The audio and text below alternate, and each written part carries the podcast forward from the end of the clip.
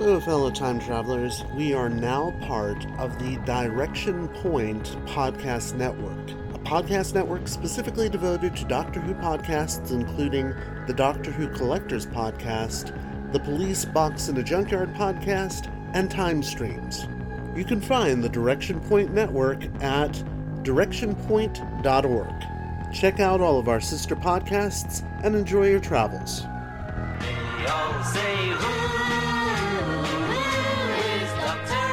Do you collect Doctor Who? With over a hundred Target books stacked up, you are definitely a Doctor Who collector. For all things in the Doctor Who collecting world, tune in to the Doctor Who Collectors Podcast, a Direction Point Network podcast. I am Larry Van Merspergen, your host, and I have been collecting Doctor Who, including Target books, for forty years. With popular features like collection protection and the most outrageous offer, you can learn a lot about Doctor Who collecting.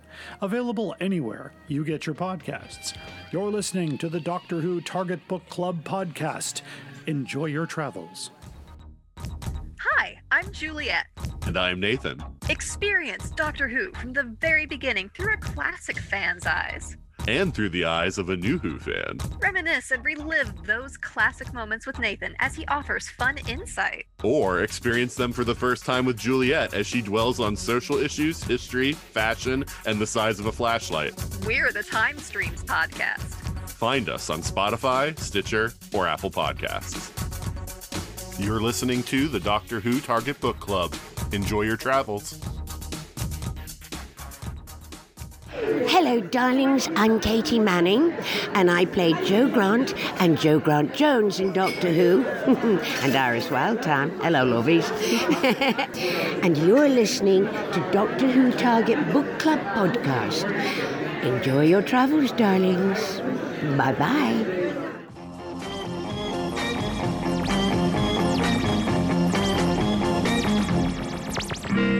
I'm gonna spend my Christmas with a Dalek and hug him underneath the mistletoe. And if he's very nice, I'll feed him sugar spice and hang a Christmas stocking from his big left toe. And when we... Hello, fellow time travelers, and welcome back to the Doctor Who Target Book Club, the podcast in which we undertake the festive task of discussing in story order all the Doctor Who novelizations. But that's not what we're doing today. Oh, no. Instead, we're taking a kind of break and doing a holiday special. One that doesn't involve Target or books, or it could be argued, even Doctor Who. My name is Tony Whitt, and today we have an equally festive three-person discussion panel, including our so-called expert who's been a Who fan since nineteen seventy-nine. That would be me. There's our intermediate-level casual fan who's seen several episodes, was not previously read any of the books until these podcasts, and this time it's the worthy Dalton Hughes. Hello, Dalton. Hello. And finally, we welcome back to the podcast the glamorous Jenny Ingersoll. Hello, Jenny. Ho, ho, hello. You ho, ho, ho, you. Sorry, we had to get those out of our systems. That will not work. We, it will still be in the system. Mm-hmm. Yeah, that's true. That's true. It very much is. If you like what you're hearing, though again, I can't imagine why, please check our Patreon page at patreon.com forward slash DWTargetBC. Depending on the amount you give per month, you'll receive, among other possible goodies, mugs and t-shirts with our logos on them, just like giving to P B S, but not a Target book. Since we know you have so many of those, you've had to make a holiday tree out of them because there's no other room in your house for a real one. Just to say thank you for being willing to help us stay on the virtual air. And as usual, we'd like to thank our regular patrons, Bart Lammy, Rick Taylor, Toby Bengelsdorf, Jay Berry, The Video Junkyard Podcast, The Doctor Who Collectors Podcast, Hans Wax, Stephen Pickering, James Sumnall, Dave Davis, and Simon Painter. Thank you all. Yes, thank you. Thank you. I like our comparison to P B S. You know, we're we're like a skankier P B S. Um, skankier P B S. How dare you? I like that that comparison. It's Have you seen feel... the nudity that gets away on P B S? I haven't. I, I come from the Wishbone era. Oh, that's right. You do. Mm-hmm. I forgot. You're just a wee little pup, aren't you?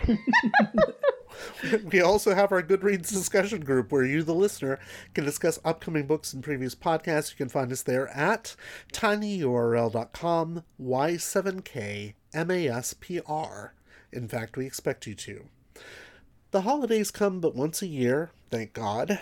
And once upon a time, this was also true of the Doctor Who annuals. So today we're discussing stories from one of them, specifically the first to feature Romana and K nine, the nineteen eighty Doctor Who Annual. Without further ado, here are some fast facts. The nineteen eighty Doctor Who Annual, published by World Distributors in September nineteen seventy-nine. As of this recording of December of twenty twenty-one, this title is currently out of print, but is available in P D F format on the D V D release of City of Death, sixty-four pages.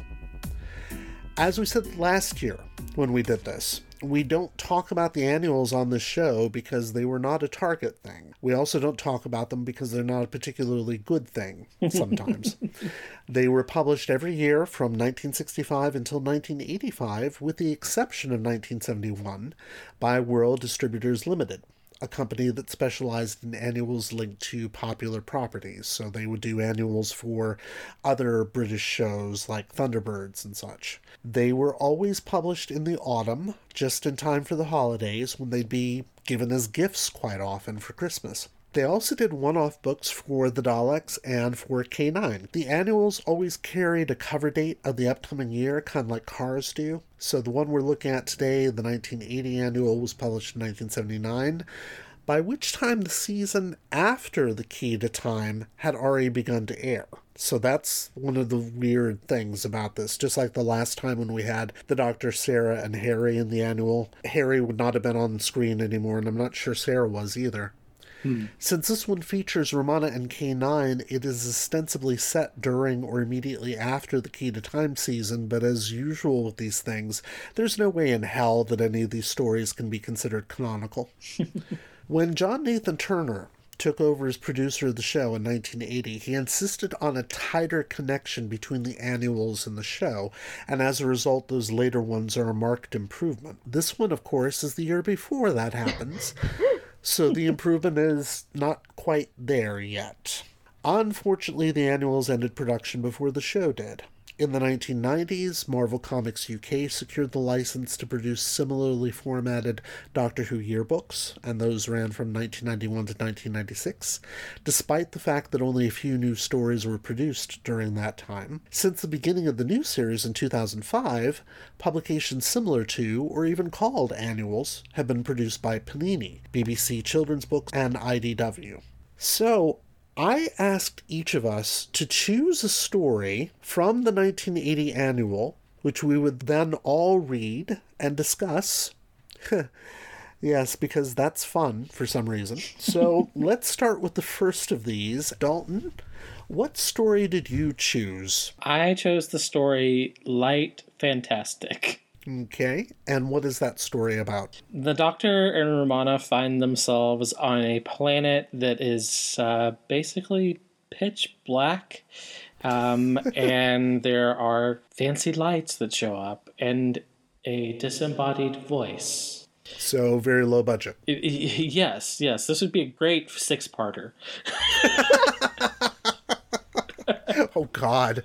Believe me, it could happen. It really could. Oh God! Um, they but they find out that the the voice is an old Time Lord that has somehow. I I, I even forgot how how he became this this uh, basically energy entity, but um, experimentation with radiation. Yes, yes, yes, yes. In general, yeah. So they, yeah, they nothing did, specific. They deal with him though, and. Of course. Yeah. And his name is Raddick. Yes. Because, of course, that's a very Time Lordy name. Mm-hmm. Oh, God. Where do we start with this one? Uh, yeah. What do you think of this one, Dalton? Well, I initially, I just chose it because reading the titles, and as I messaged you when I decided, I wanted to trip the Light Fantastic. I I didn't... have any kind of thoughts about it before that. I, I figured it would have to do something with, with lights. Maybe they were going to find some kind of extraterrestrial something to do with Aurora Borealis or something like that. But um, the last episode you talked about the sonic screwdriver basically being the Doctor's phaser, the thing that just fixes whatever, and the fact that he destroys Raddick by using the sonic screwdriver, which is set to what, eighty hertz? Yes. Yeah, it's uh, It's it's an easy out. Right. um, they actually kill him with it, apparently. Yeah. I do like the fact that whenever the Doctor and Romana leave the TARDIS, instead of this being a world where they can breathe fine, the atmosphere is inhabitable, you know, they actually have to use these suits to help protect them from U V rays. I mean, the guy messed around with radiation, so this planet is basically just screwed. Right. Um, so that that's interesting. We don't usually have that, where the Doctor and his companions have to have some kind of barrier between themselves and wherever they're they they've stumbled upon. Yeah, in fact, we haven't had them put on protective suits on screen since the Web Planet, when they had those weird atmospheric density jackets. And I think Uh, I hate to compare this story with an even worse one, but Doctor Who and the Pescatons. Oh, God. The Doctor and his uh, his suit. Uh, I think it's, yeah, he's got a scuba suit or something in mm-hmm. that, doesn't he? Diving bell. Yeah, that's the it. diving bell. Yeah, but apart from that, yeah, usually uh, we don't see the Doctor or his companions in protective clothing, so, and they're actually illustrated in that protective clothing, which is even more unusual. Mm-hmm. Yeah, I I like this illustration. Of the illustrations that we we had to go on in these three stories that we chose, I like this one that's kind of in the um the bottom right-hand corner of this particular P D F page, where we have the red background, very evil, and then the the two characters, Romana and the Doctor, in black and white. And they yes. have what look they're very reminiscent of, of spacesuits, minus the helmet, and the, the hair is kind of blowing. Uh, I like this little drawing. Whoever did this one did a good job. Mm-hmm. Um, it, it looks very... It's kind of funny, though, because that's the other thing that I... Just my entire impression of reading this annual is that the pictures don't have a damn thing to do with go- going on in the text. No. Because nope. The end of this story is them like, oh, let's take a holiday on this planet now that we've dispatched this renegade Time Lord um, energy dude, and...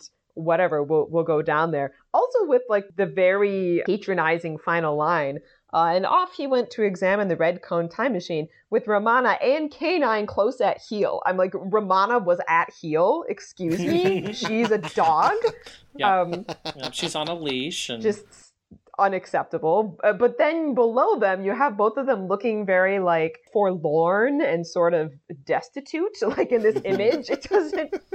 I would assume that it would have been like, I don't know, them looking more celebratory. Maybe this was when they had yet to destroy um, Raddick. Yeah. I don't know. Yeah, they look like they've they've spent months on this planet instead yeah. of like fifteen minutes. Yeah, yeah. Especially since Romana saves the day in this one. She shouldn't be at, at heel from anybody, because she's the one that actually figures out the sonic screwdriver is what needs to take care of this guy. Yeah. Yeah.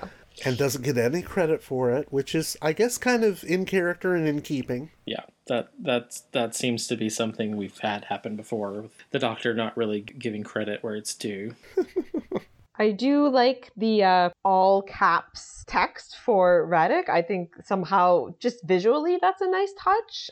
And gives the impression that he his voice is quite loud, that it's all kind of expansive. It was interesting, you know, having read the novelizations, and, and even though we, at least I access them as a P D F, thinking about, okay, I would be reading this as a book, and then looking at this text and thinking, oh, this is more in like a magazine format, and there's images mm-hmm. and there's colors and blocking of the text. It created a little bit of a different experience. So I think if I had read all caps in... A, a novel, I would have been like, okay, this is a little corny, but somehow on the page where there's already graphic elements that I'm engaging with, it just seemed to me like another graphic element. So I was kind of happy to see it. Mm-hmm. Yeah. Okay. Did they seem like the Doctor and Romana and K nine to you? Are they in character, would you say? Uh, I felt like it, it was a pretty good proxy.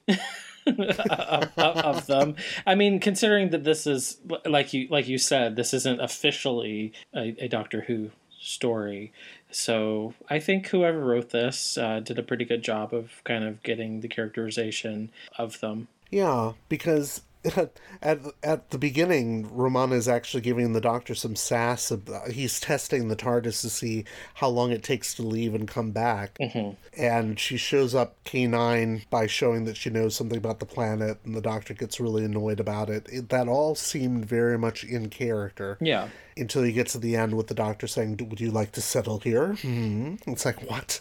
Yeah. What on earth are you talking about? There are some oddities in this. In fact, well, it, like any annual, there are oddities, such as they appear to be on special assignment for the Time Lords in at least two of the th- these three stories. Mm-hmm. And there's even the implication that that's happening in the third one, too. So it's like, oh, so they're done with the Key to Time, but they never really were working for the Time Lords doing that, and now they are working for the Time Lords, and the Academy wants to know what happened to this guy, the Time Lord with lowercase t, lowercase l, and a hyphen. Yeah. I don't know what the hell that's about. But... Well, he didn't finish the Academy, right? So he's yeah. So he doesn't hasn't earned his capital letters yet. Yes. can't, can't get rid of the hyphen until you've actually got your degree. Oh, good God. Yeah. He's he's a junior Time Lord. He's a junior Time Lord, like junior Doctor Who. Exactly. Oh, God, we're back to that again. Sorry. That's okay. That's fine. I, I, comparatively, that's a happy memory to, to this one. I'm, I'm not sure. Maybe I'm just being mean to this one. Anything else that stands out to you from this very brief story? Mm. I think when you earlier asked, does do these seem like the characters... K nine is the one that comes through the most for me, and I was happy to see him since directly before this I had happened to to read the Kroll story where K nine is not to be found, and I like K nine. I, I like his Star Trek Data-esque like responses to things, um, and so I thought that that was, was very much the K nine that I, I know and like. Um, maybe slightly less the Doctor and Romana, but prob- maybe just because this goes faster, uh, mm-hmm. that we didn't have enough time to really sit down with them as much, although I can point to specific pieces of dialogue that I would say, oh yeah, that that characterizes them enough. Yeah, it's surprisingly, I don't want to say well written, it's better written than these mm-hmm. tend to be, mm-hmm. at least for me it was anyway, because it seemed to actually feel like the Doctor, Romana, and K nine, and not just, oh, it's the annual version of the Doctor, Romana, and K nine, because just like we had the annual version of the Doctor, Sarah, and Harry last year. It, it can be bizarre how different these characters can be. At least here, the il- illustrations actually look like them, unlike in previous annuals. Mm-hmm. Maybe this is a really detailed question, but when they identify the time machine and they're like, oh, this looks familiar, it's from the Conic period, say sixty or seventy years old, wouldn't you say? And I thought, oh, is is that like a normal range of time for them to be talking about? Because I are the Time Lords like really old, like they can live for a long time, and I somehow I expected it to be longer.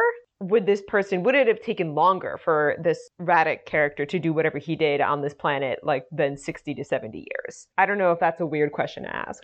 It's not. I don't think we've ever established that with you before. Yeah, the Doctor at this point is seven hundred fifty-six. Yeah, okay, that's what I thought. I thought maybe this would have been like, I would have expected them to say, oh, I think that's like four hundred years old or something. Like, I don't know, like longer? It seemed like a very short amount of time. I was like, well, what can you really do with sixty to seventy years on a cosmic scale? I don't know. It it is, especially since Romana herself is soon established to be in her one hundred twenties. Yeah. Mm-hmm. So it's within her lifetime. So, yeah, I think it's just the writer trying to come up with something that sounds vaguely long, but not realizing that the show itself actually does longer Interesting. periods. And, okay, okay. Yeah, that might be it. Yeah. But also, like, recent enough that it would be something that maybe the the Academy would care about.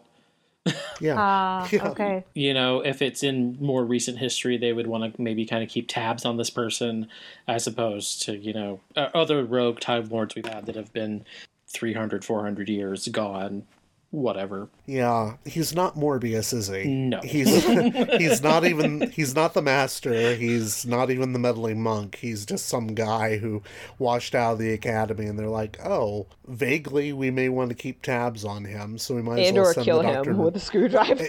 Yes, exactly. Yeah. at eighty kilohertz. So the sonic screwdriver only has one frequency? What what good is that? I don't ask me about the wavelength stuff. I actually don't know anything about physics, and it's probably all wrong anyway. Right. But it's just, mm. yeah, Time Lord wants revenge. Yeah, this is the early iteration. It'll it'll get a, a tuner later. So an auto-tune. Oh, God.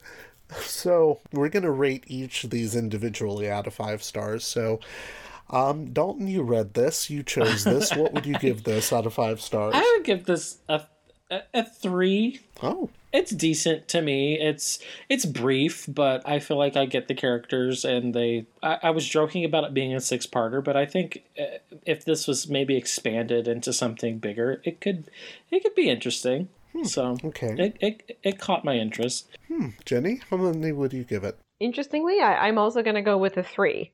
I think that the narrative for what it is is actually somewhat cohesive. I would be curious to learn more about this orange slime, but I'm not going to ask. Um, and I like somewhat how at the end of it, they're just very like, all right, die by a screwdriver. Bye. Let's take a vacation. I like how abruptly and like harshly it ends. I'm just like, well, fuck. Okay. Uh, guess that's what they are doing here. Uh, and I'm I'm a fan of especially this red page. It's mm-hmm. it's cool. I could see like putting yeah. this up on my wall. Yeah, the whole page. In fact, isn't that a splash page? Let me take a look at yeah, it again it's... real quick here. It's two pages. Yeah, yeah, the whole thing. You could just lift that out of the annual if you wanted to destroy a priceless artifact. No, you can probably probably get the nineteen eighty annual for, say, I don't know, sixty bucks or something on eBay. I think Larry Van Merspergen would know better about that than I would. So, but yeah, it, it it's it's actually lovely for once. We don't usually get lovely artwork Mm-mm. in the annuals. No. We really don't, which is why I would also give this a three, because um, it actually looks good for once. It doesn't seem like a terrible story. It actually captures their voices, which, again, is really unusual. Though, I have to say, uh, that first image of Tom Baker at the very beginning, Light Fantastic, his, his coming out of the TARDIS looks fine, but he looks very much like Skeletor when you get the close-up that's behind yeah. him. Yeah. It's like, oh, God, he didn't age well, did he? He's got wonderful cheekbones. Yes, he doesn't even look like that now. So it's a little frightening. So yeah, I'd say three. Okay, Jenny, what story did you choose? I chose a, a comic, the The Weapon is what it is called, and yes, you know, I picked it because of the art that I I actually do enjoy. Reading comics, I, I think it's a different kind of narrative challenge to look at and, and think about how are these pictures and, and the words and where they are on the page telling the story. I don't have formal training in kind of writing or anal- analyzing comics. Uh, I wish I did, because I think it is really an interesting enterprise. Um, but that was what first got me, because I we'll, we'll talk about some of these pictures. I really hope we do.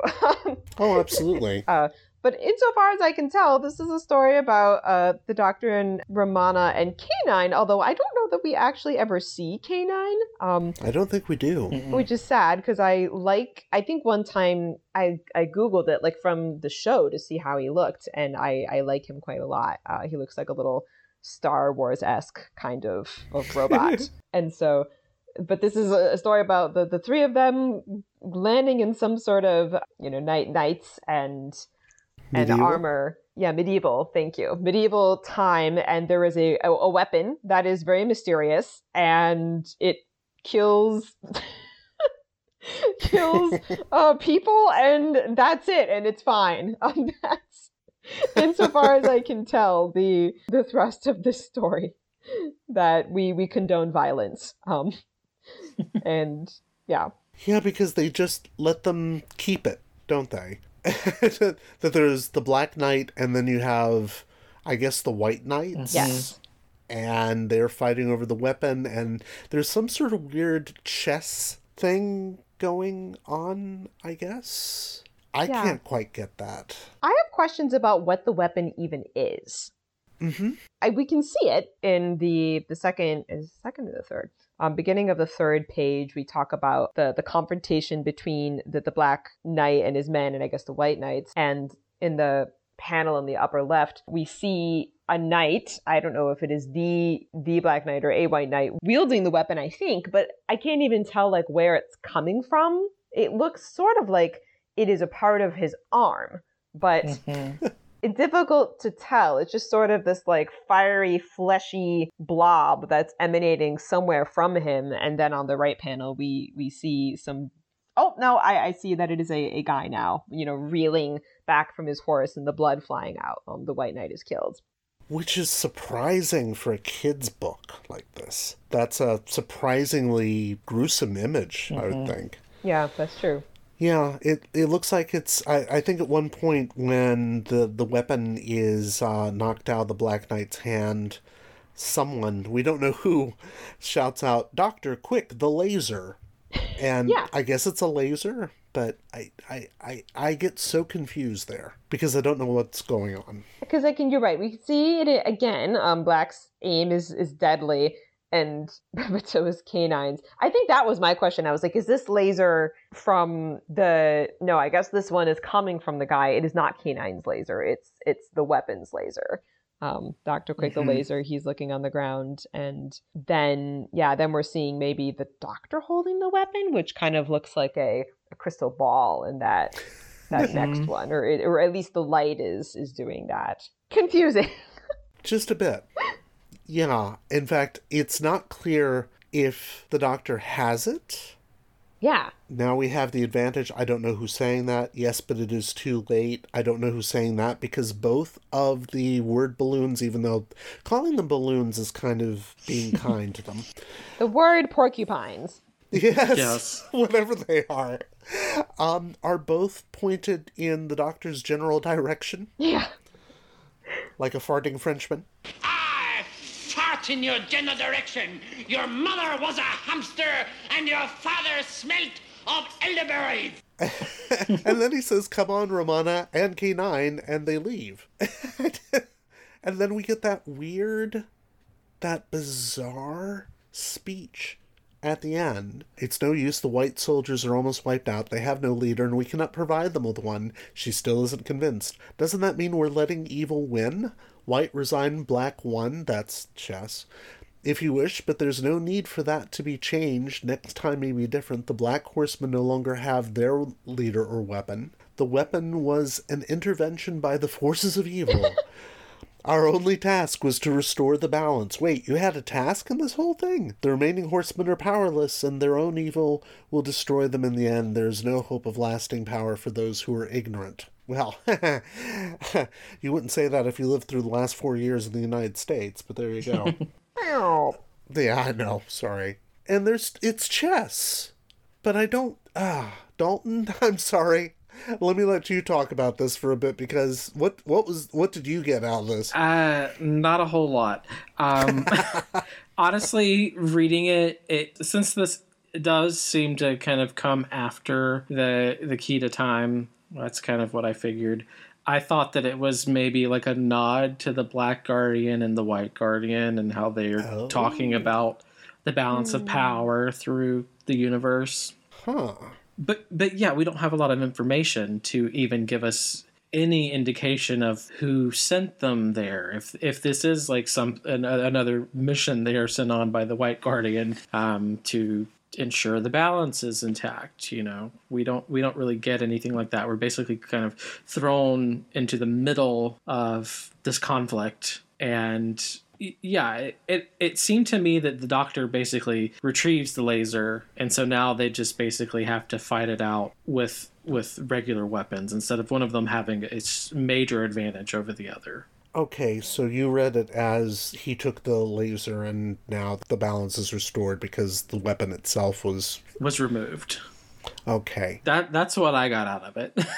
that's what that's what I thought it was, but the, the, the images themselves don't really seem to match the text very well at all. Mm-hmm. As somebody who has taught comics uh, a couple of times in the classroom... I look at this and I'm just confused. I, I see where, uh, Jenny, you were engaged by the artwork, because it really is doing some weird European stuff. Yeah. Which which makes sense. This this seems like the sort of thing that would have been printed in Epic Illustrated, which was a very, um, how, how should I put this? It was a very heavy metal-inspired magazine uh. done by Marvel Comics in the late seventies, early eighties. And I was very fond of it. Uh, this artwork looks a lot like that, but those stories were more, more coherent than this. Mm-hmm. Yeah, I'm glad that I wasn't the only one who was sort of led astray by the images, that they just didn't seem to have a whole, the, especially the thought bubbles, you know, were, were not attributed to certain characters or the sequence of them. Like, there wasn't a lot of logic, where, as usually if you are reading a comic, even if it's not a standard logic, you can tell, oh, okay, they're always putting this person's like dialogue up here, and then that one, and then the one on the bottom. But we're at, there were no mm-hmm. rules seemingly here. Yeah. But I do like a lot of these images. I like the title panel, The Weapon, a very kind of two thousand one Space Odyssey looking shot up the TARDIS mm-hmm. out there. And then, uh, I don't know what's go I, and like like like is true, but sometimes like is because I think it's funny. Like at the bottom of the first page, we have um fucking Romana there in like her little, I don't even know what she's wearing. She's wearing like some yeah eighties seventies getup, and oh, it's really quite pleasant here, just hanging out by a log. And then right in the next frame, it's suddenly everything has become dark, and she's like a demon with like white hair, and mm-hmm. it's like, oh no, who are you? Like there's a wind suddenly. I don't, the the contrast between those two panels is really uh really something. And uh, the other one that I really like, uh, or other ones that I like, are, this is I think on the third page down, where it's Black's aim is deadly. I don't know why we have again what also looks like a two thousand one Space Odyssey image of like that face with the red and the orange kind of impressionistic light. It reminds yeah. me very much at the end of of two thousand one, where Dave is going through his like trippy space experience. Like that yeah. really is reminiscent of that. And then of course on the last page, where the Doctor is making his speech, and his face is all in shadow, and it almost looks like his two eyes are pointing in separate directions. I'm like, oh, damn, this is sort of weird and scary. Like, oh, oh yeah. And then like the little bucolic field that they're walking through in yes. the previous one, with like the little cotton puffs, whatever those are. um I like how we go from there to like the the dark shadows again. Just mm-hmm. never never really sure what kind of weather we're having in this time. Um things certainly seem to go from light to dark quite quite suddenly. Yeah. Yeah, that that last one of the Doctor reminds me of uh what's the demon in The Exorcist? Oh, p- Pazuzu. Pazuzu, or... yeah, that you just get the single frame of. That's what it kind yeah, of. Yeah, that or like the Emperor from Star Wars. Mm-hmm. I don't know. Oh God, he does look like Palpatine. Yeah, yeah. Palpatine. Good yeah. God. Some of um, the some of the um, images of the Doctor look like they are like direct pulls from other episodes of Doctor Who. Oh. So yes. so like it's taking a still of Tom Baker from a, uh, one episode, and then just making the background different, making the scenery around him, you know, not mm-hmm. be whatever it originally was. So and yet he seems like he's dressed like Pertwee. Yes. Because the scarf is not nowhere to be seen. Yeah. Interesting. That would explain why in a lot of these scenes I feel like the Doctor is actually animated quite realistically. Like mm-hmm. that I oh, look yeah. at them and look at him and think, oh yeah, that's like a person. Whereas some of the animations of like the Knights or other things, I'm like, oh, this this is just like a drawing of a person. Do you know what I mean? Yeah. Mm-hmm. Yeah. Yeah, it does have that sense to it, doesn't it? Mm-hmm. I also noticed that Romana actually does look like Mary Tam, which is lovely, but huh. she appears to have time to change her outfit. Yeah. Mm-hmm. Because she is in that red blouse with the yellow top, or orange top, in that image that you were talking about.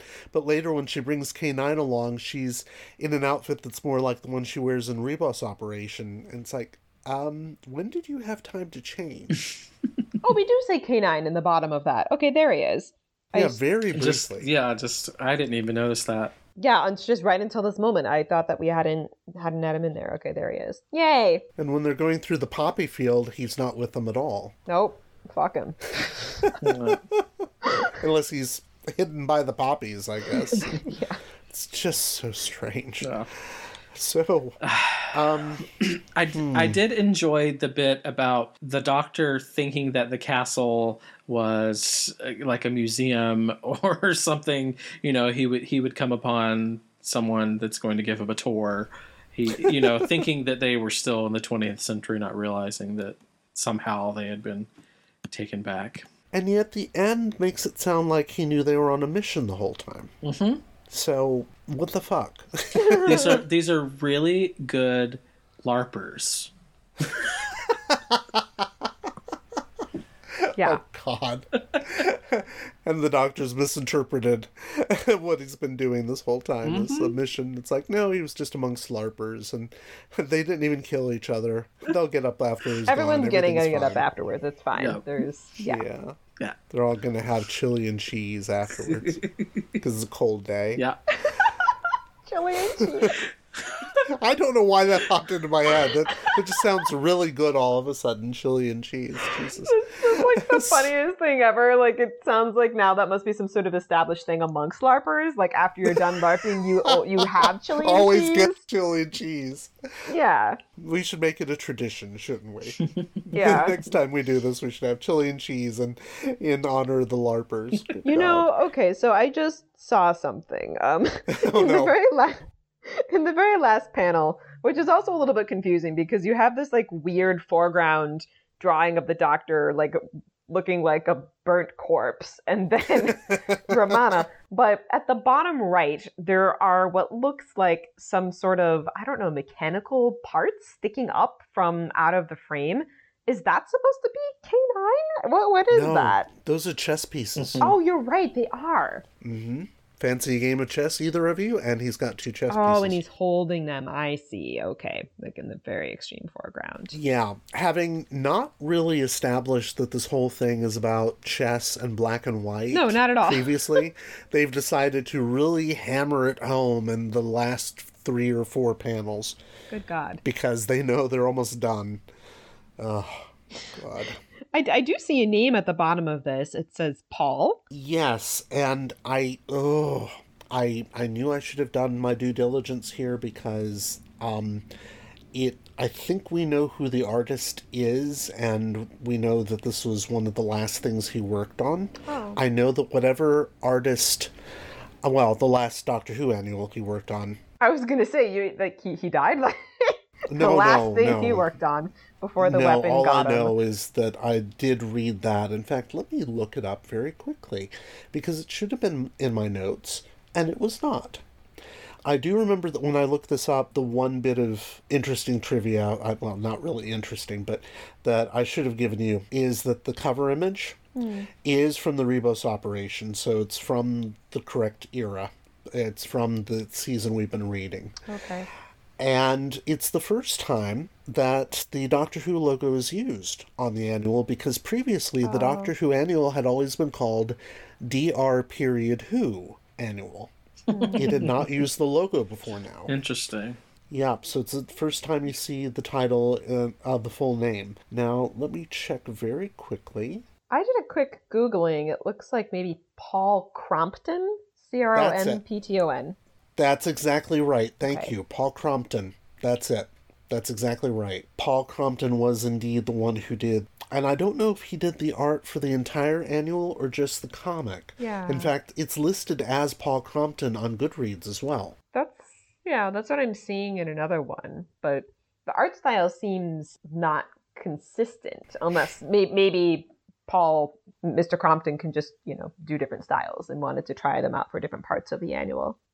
It may very well be. In fact, I'm looking back and it's saying that all of the annuals previous to this were done by Paul Crompton, oh, which I did not know because the annuals are not my um, wheelhouse, obviously. Mm. I happen to own physical copies of all of them, which is strange and bizarre. But yeah, Jenny, what, what did you give this out of five stars? Well, see, this is a situation where if I were really, like, rating the story, I probably would, you know, give it, like, a two out of five. But I, I like the art and having, I had so much fun trying to understand and interpret the art and figure out what the hell was going on in this story that I actually want to give it higher because I just enjoyed that. uh, I I picked it, and I'm glad that I did. So I'm giving it a three out of five. Okay. And Dalton, what would you give it? Uh, I'll probably go with a two point five for it. Okay. Uh, I, I'm not hurt. Don't worry. How? Yeah, I'm going to judge you on what you made me read.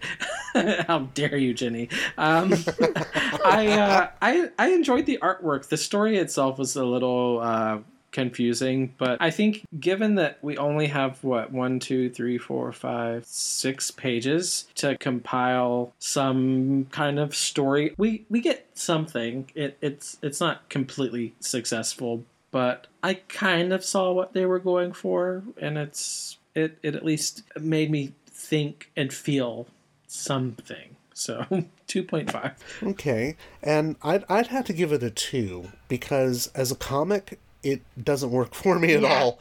I prefer my layouts to make a little more sense than this, and this one actually doesn't. I did find some information about Paul Crompton, and he did specifically do this. He it said he wasn't credited for this annual, but some of the artwork was signed, and I'm reading directly from Goodreads right now. The Weapon was a particularly graphically violent comic strip. uh, the, the story was Crompton's personal favorite, and it was inspired by legends of King Arthur and the Knights of the Round Table. He got a lot of references for faces for the strip from the Sunday Times magazine, and added the armor on afterwards, which is why they look that way. And yeah, it looks like a comic that has a lot of what they call in the business swiping, where you kind of do a tracing of a photo hmm. or someone else's art. It, it's got that feel to it, and you'd expect that, wouldn't you, from a Doctor Who annual, because they had to be produced fairly quickly, and they probably don't have a huge budget. You're right, Jenny, some of this art is really lovely, but trying to marry it with the text hmm. is... just that's a match made in hell in some ways. So yeah, I'd give it a two. All right, that brings us to oh god bum, bum, bum, bum. Yes, that brings us to X Rani and the Ugly Mutants, which was my choice. Oh god. Um, in the story, the Doctor and Romana are investigating the planet Xethra, or Xethra, probably, which is undergoing a mutation crisis and a power struggle between the X-Rani and the controller of the planet Ethra, which is why I think it might be Xethra rather than Xethra. The Doctor has to help X-Rani take power back from the controller, but not everything is as it seems. Let me explain why I chose this one. And it's not just because that god-awful, ugly image of Mary Tam on the very first page. Even though it is abominable. She's a beautiful woman, and this just makes her look like a mutation. An ugly mutation at that. The one of the Doctor is not much better. No, it really isn't. Um, the reason I chose this is because in a few seasons, we will have a renegade Time Lord villain called the Rani. Pickled in time, like gherkins in a jar. So... Um, and she's named the Rani for the exact same reason that this character's named the ex-Rani. It's because Rani is uh, another word for queen. Mm. So I, I don't know what language it's from. I don't know whether it's from Hindi or from Urdu, but it, it means queen. Mm. So ex-queen probably, but, uh, the, uh I don't even know where to start with this one, to be honest. So I'm going to let y'all start with it, even though it was my story. I'm going to let y'all start because, Jesus. What do you think? What What did you make of this? um, Dalton, no I, I elect you. Say. I'm actually trying to find a particular line, so let me give me one moment to, to select this. I'm just... I. It. It did that thing that the books do sometimes, where it is totally going in one direction and then literally like the last paragraph or the last page totally flips it. Mm-hmm. And so yeah, I did not I did not see uh I didn't see it coming. I didn't see that all along the Doctor was being played by yeah. the bad guy, or that he was playing her back because he suspected that she was the bad guy. Yeah, because who would who thinks that way? Yeah, Even the Doctor doesn't generally think that way. Well, this plot just doesn't make any damn sense if you go through it. So they land on Xethra, and the ex-Rani is there, seeing over these ugly mutants who apparently were on Xethra, but they've been sent to this planet, and she's left there to watch over them, but somehow she has the ability to mutate people, mm-hmm. because she uses it on Romana at one point and then on the Doctor later. Yeah. But she says she used to rule on Xethra, and so she wants him to help her overthrow the controller, but he suspects that she's lying, and indeed she is, because the controller sent her there for reasons. Yeah. I don't know what the hell's going on. Yeah, and she can mutate, but she can also unmutate, so it doesn't make sense uh-huh. why why the mutants that are with her are are still even there. Mutants. yeah. yeah, I mean, she says that she she controls them and she makes them fight, but it's just there's no reasoning behind any of it, really. No. Yeah, I think like the first, just the way that this starts, I'm like, what is even going on? They're just running away from things that are very ugly. And I'm like, you are a Time Lord. It's like you have gone over the entire universe. You've probably seen some upsetting things in your time. I just kind of have a hard time believing that either of them would be repelled by like mutated creatures. Mm-hmm. Or I don't know if it's just because I got done watching the nineteen ninety-two masterpiece, A League of Their Own. In which, oh, uh. if anyone, have you you've seen this movie, right? Oh, oh yes. There's no crying in baseball. Yeah, and which, like, you know, the character of Marla is just so shat upon in this story about how, like, it's a running gag throughout the movie how ugly she is, and I don't know whether I, it's just because I watched this and I was like, I don't think that this is like, an excuse anymore. Like, it's, you know, beauty standards are so subjective in in society. Like, what do we even mean by ugly?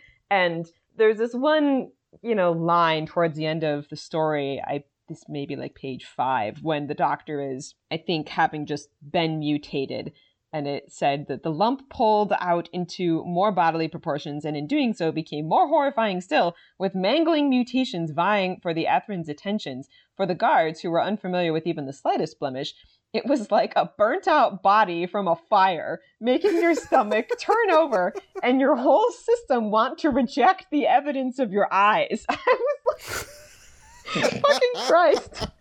Like, and this is for kids. Yeah, I just yeah. was like, kids. Like, what is this for? Like, what is this story teaching to people? Like, oh God, if you see anything ugly, run away because your body, your whole system will want to reject the evidence of your eyes. Like, I just thought it was so cruel. Like, what is this whole story about? The fact that we hate ugliness? I just don't even know. I, I didn't even understand what was going on. And to, for them to be shitting on ugliness and have these paintings, I thought was pretty ironic because the art in this was, was very, uh, I don't know. What even is her, her name, X-Rani? Um, yeah, X-Rani. Yeah. If she's supposed to be some kind of looker, I don't know about it because on like the third page, she's looking sort of like this avatar-esque creature with like her weird loin, uh, weird little shirt shift on her, I don't know, and these weird eyebrows and looking Kathleen like Kathleen Turner. Yeah. yeah, yeah. She's like pursing her lips and looks like she's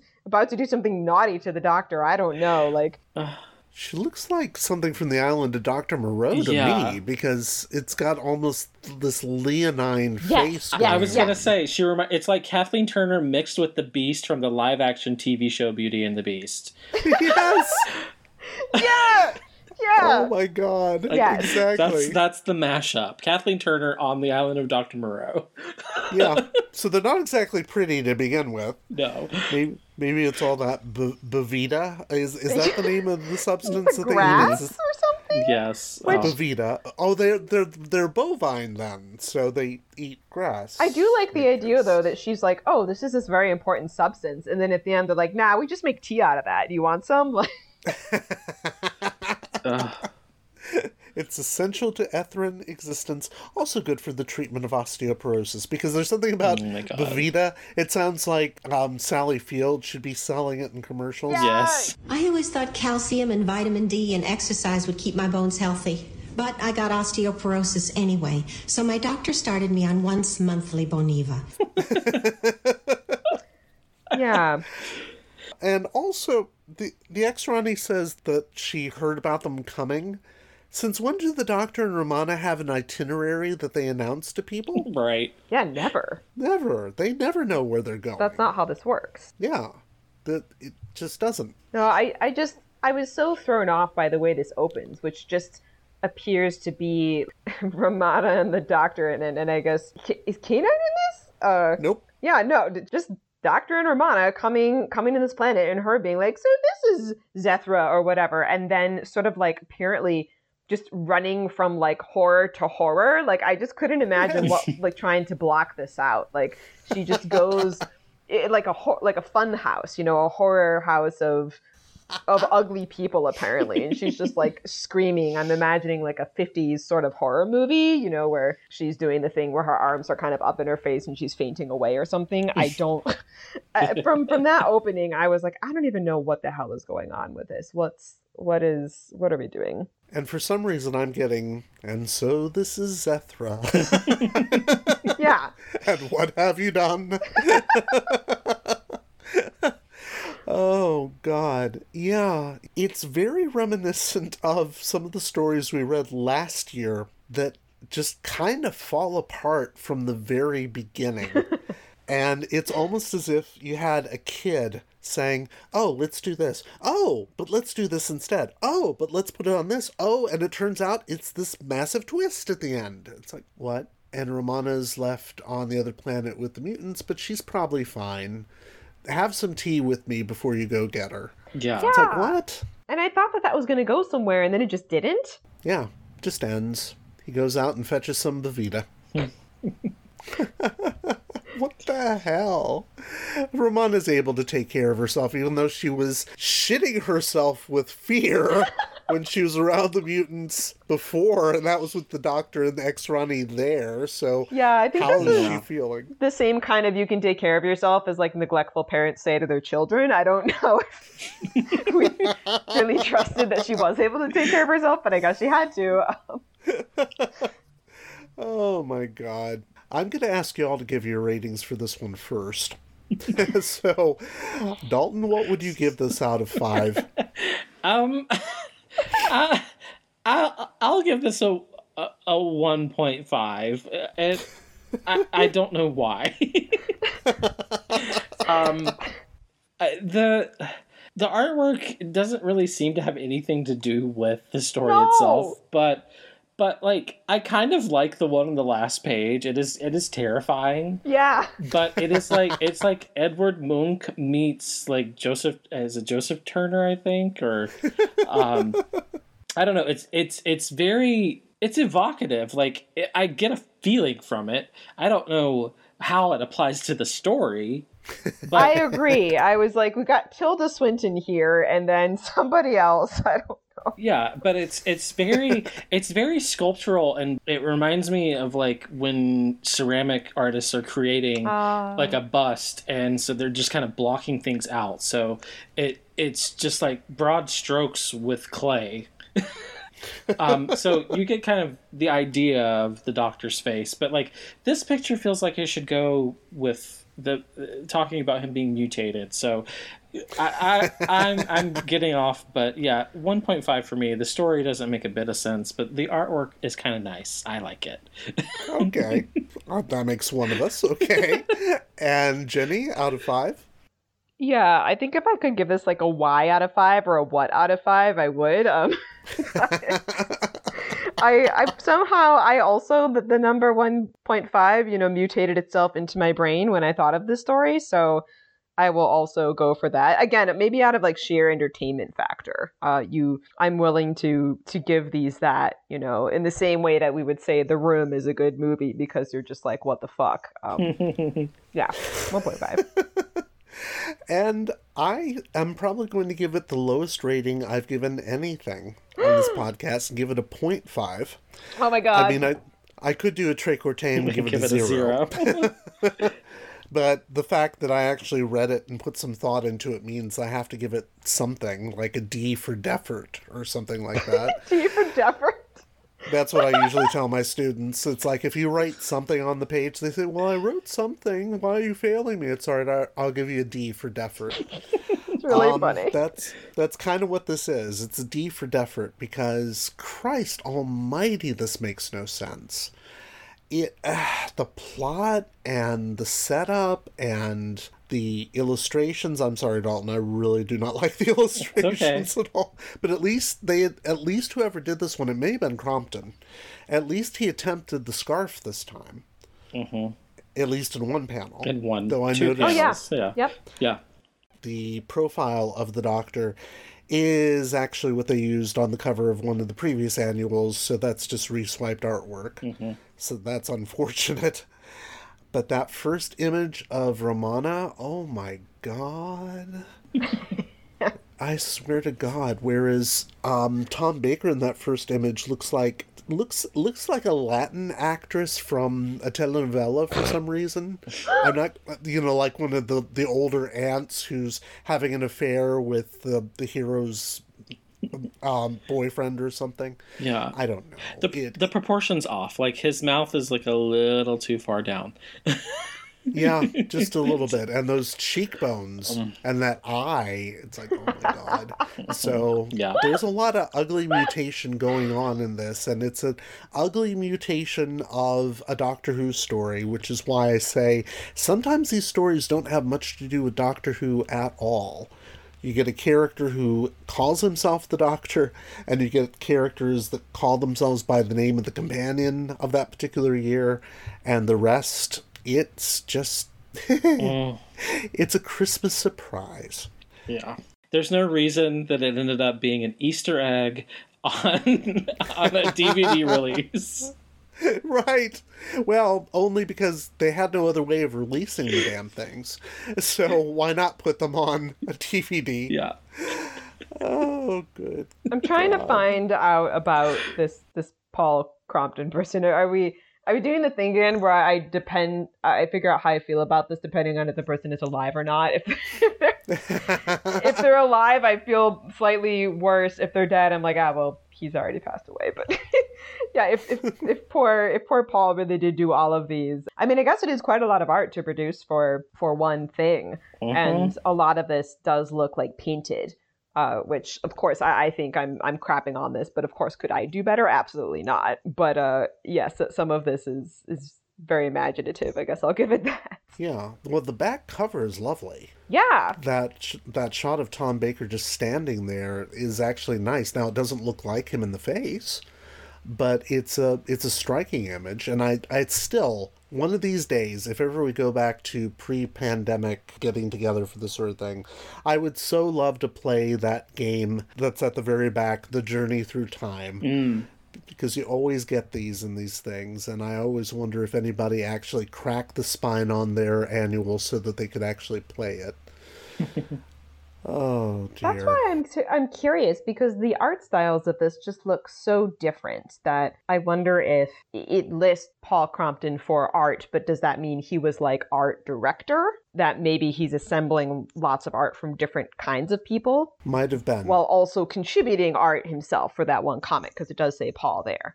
Yes, because there was another artist that did the other comic story in this volume called uh, Tear on the Boy. Okay. Zaboy. Okay.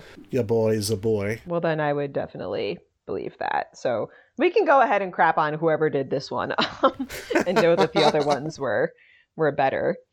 Yeah. Yeah. It probably won't surprise you that on Goodreads this got a three point one seven.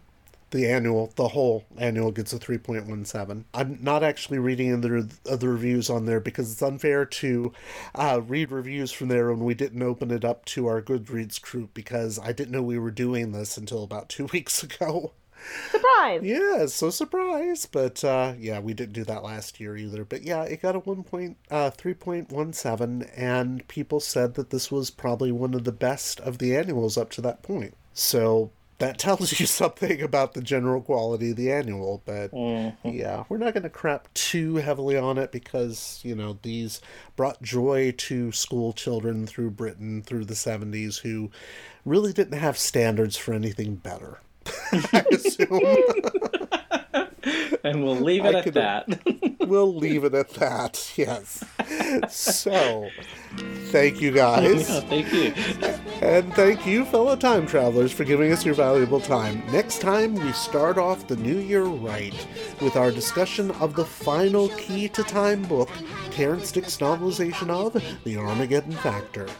In the meantime, if you liked what you've heard here, like us on Facebook at Doctor Who Target Book Club Podcast, all in order with no spaces. Also, feel free to follow us on Twitter. We're at D W Target B C, or subscribe to us via the podcast provider of your choice, including Spotify. If all else fails you, and it never does at Christmas time, does it? Email me directly at emperor dalek at gmail dot com with Target Book Club in the subject line so I don't ignore it. Thank you very much for listening. Stay safe, happy holidays, and enjoy your travels. Bye-bye. Bye. Bye. I wish to be your friend. Please may I have some more plum pudding and custard. Direction Point. Direction Point. A Doctor Who podcast network.